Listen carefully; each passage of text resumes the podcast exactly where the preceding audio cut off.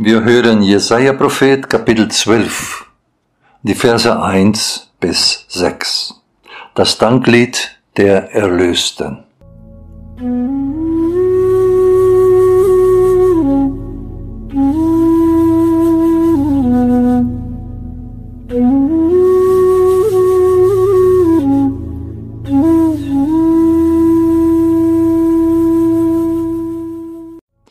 Zu der Zeit wirst du sagen, ich danke dir, Herr, dass du bist zornig gewesen über mich und dein Zorn sich gewendet hat und du mich tröstest.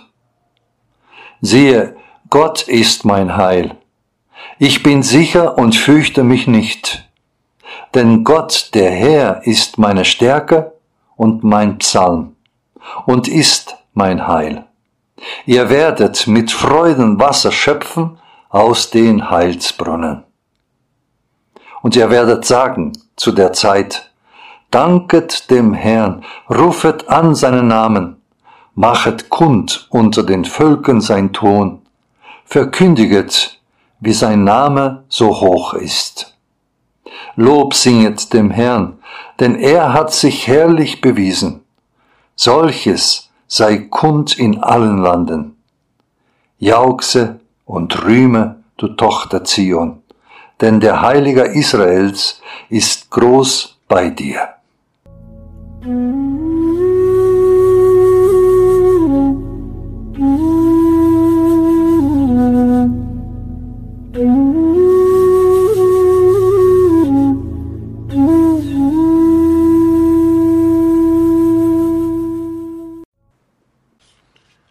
Lieber Hörerinnen und lieber Hörer, liebe Gemeinde, ein Dank und Loblied ist uns als Predigtwort gegeben. Ein großartiges Lied, voller Freude und Jubel und mit einem ganz ungewöhnlichen Dank. Ich danke dir, Herr, dass du bist zornig gewesen über mich wohl das einzige Mal, dass jemand in der Bibel für den Zorn Gottes dankt und singt. Nun mag vielleicht manche denken, der Beter freut sich, dass nun alles wieder gut ist. Aber eine bessere Übersetzung würde sein, ich danke dir, denn du bist zornig über mich gewesen. Möge dein Zorn sich wenden und du wirst mich trösten. Da dankt jemand, der noch kein Licht sieht. Er dankt für den Zorn Gottes. Unmöglich, denken Sie? Kann man von Gott so reden? Ein Kollege berichtete, sie sitzt vor mir in der zweiten Reihe und blickt mich missmutig an. Ich spüre, dass ihr das, wovon ich soeben spreche, nicht gefällt. Ich wollte Paul Gerhards Lied Ein Lämmlein geht und trägt die Schuld gerade singen. Als mich der missmutige Blick der Dame aus der zweiten Reihe trifft, habe ich mich gefragt, na, habe ich dann etwas Falsches gesagt? Wenig später in der Diskussion klärt sich die Geschichte auf. Sie könnte nicht an einen Gott glauben, der zornig sei, sagte die Dame. Das entsprechende nicht ihrer Gottesbild.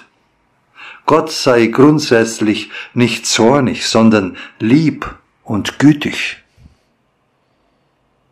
Ja, viele Menschen wünschen sich einen nur lieben Gott. Alles andere erschreckt sie und ist ihnen innerlich zu schwer. So ist vom Zorn Gottes heute in der Kirche nur noch selten die Rede.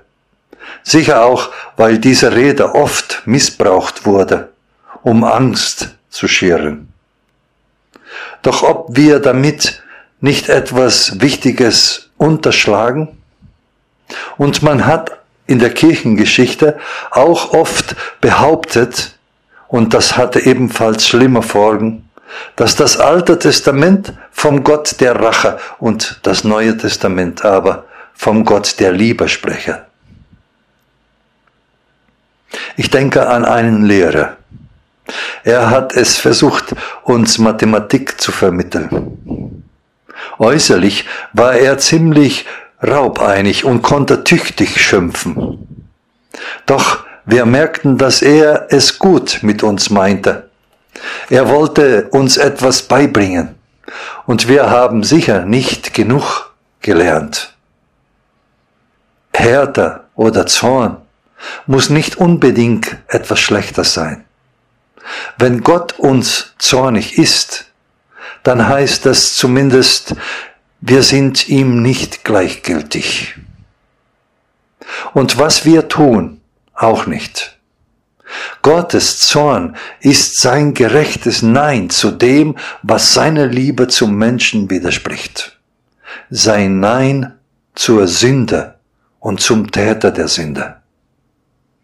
Gott sagt Nein um seines größeren Ja's willen. Sein Zorn ist die Seite seiner Menschenliebe, die so vielen, was auf diesen Erde der Fall ist, widerspricht. Sein Zorn steht auch dafür, dass Gott nichts, was geschieht, gleichgültig lässt. Er kann sich nicht abfinden mit dem, was Menschen anderen Menschen antun. Darum darf man seine Liebe auch nicht gegen seinen Zorn ausspielen, genauso wenig seine Barmherzigkeit gegen seine Gerechtigkeit. Beides drückt Gottes leidenschaftliche Liebe, aber auch seine wunderbare Liebe zu seiner Schöpfung und zu seinen Geschöpfen aus. Gottes Liebe umfasst beides, sein Ja und sein Nein. Sicher, manchmal begreife ich nicht, was geschieht. Und trotzdem dankt unser Beter. Mehr noch, das hebräische Wort bedeutet auch loben und bekennen. Er preist Gott, auch jetzt, und singt von seiner Hilfe. Das entscheidende Stichwort. Dreimal erklingt es in Vers 2 und 3. Und Martin Luther übersetzt es mit Heil. Siehe, Gott ist mein Heil. Ich bin sicher und fürchte mich nicht, denn Gott ist meine Stärke und mein Psalm und ist mein Heil. Trost im Singen, Trost, indem wir singen. Nein, das Dunkle und Traurige wird nicht überspielt, aber umfangen und umspannt. Deshalb kann und muss die Gemeinde singen, auch in schweren Zeiten, gerade in schwere Zeiten.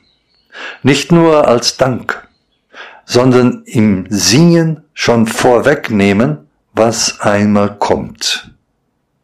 Ja, sich in das hineinsingen, was Gott mit uns vorhat. Und ihr werdet sagen zu jener Zeit, danket dem Herrn, ruft an seinen Namen, ruft an seinen Namen, macht kund unter den Völkern sein Ton, verkündigt, wie sein Name so hoch ist. Deswegen können wir auch heute noch sagen, man sollte sich nicht immer gleich ängstlich fragen, was wird und kann noch kommen sondern sagen, ich bin gespannt, was Gott jetzt noch mit mir vorhat. Der Friede Gottes, welcher höher ist als alle Vernunft, bewahre eure Herzen und Sinne in Christus Jesus. Amen.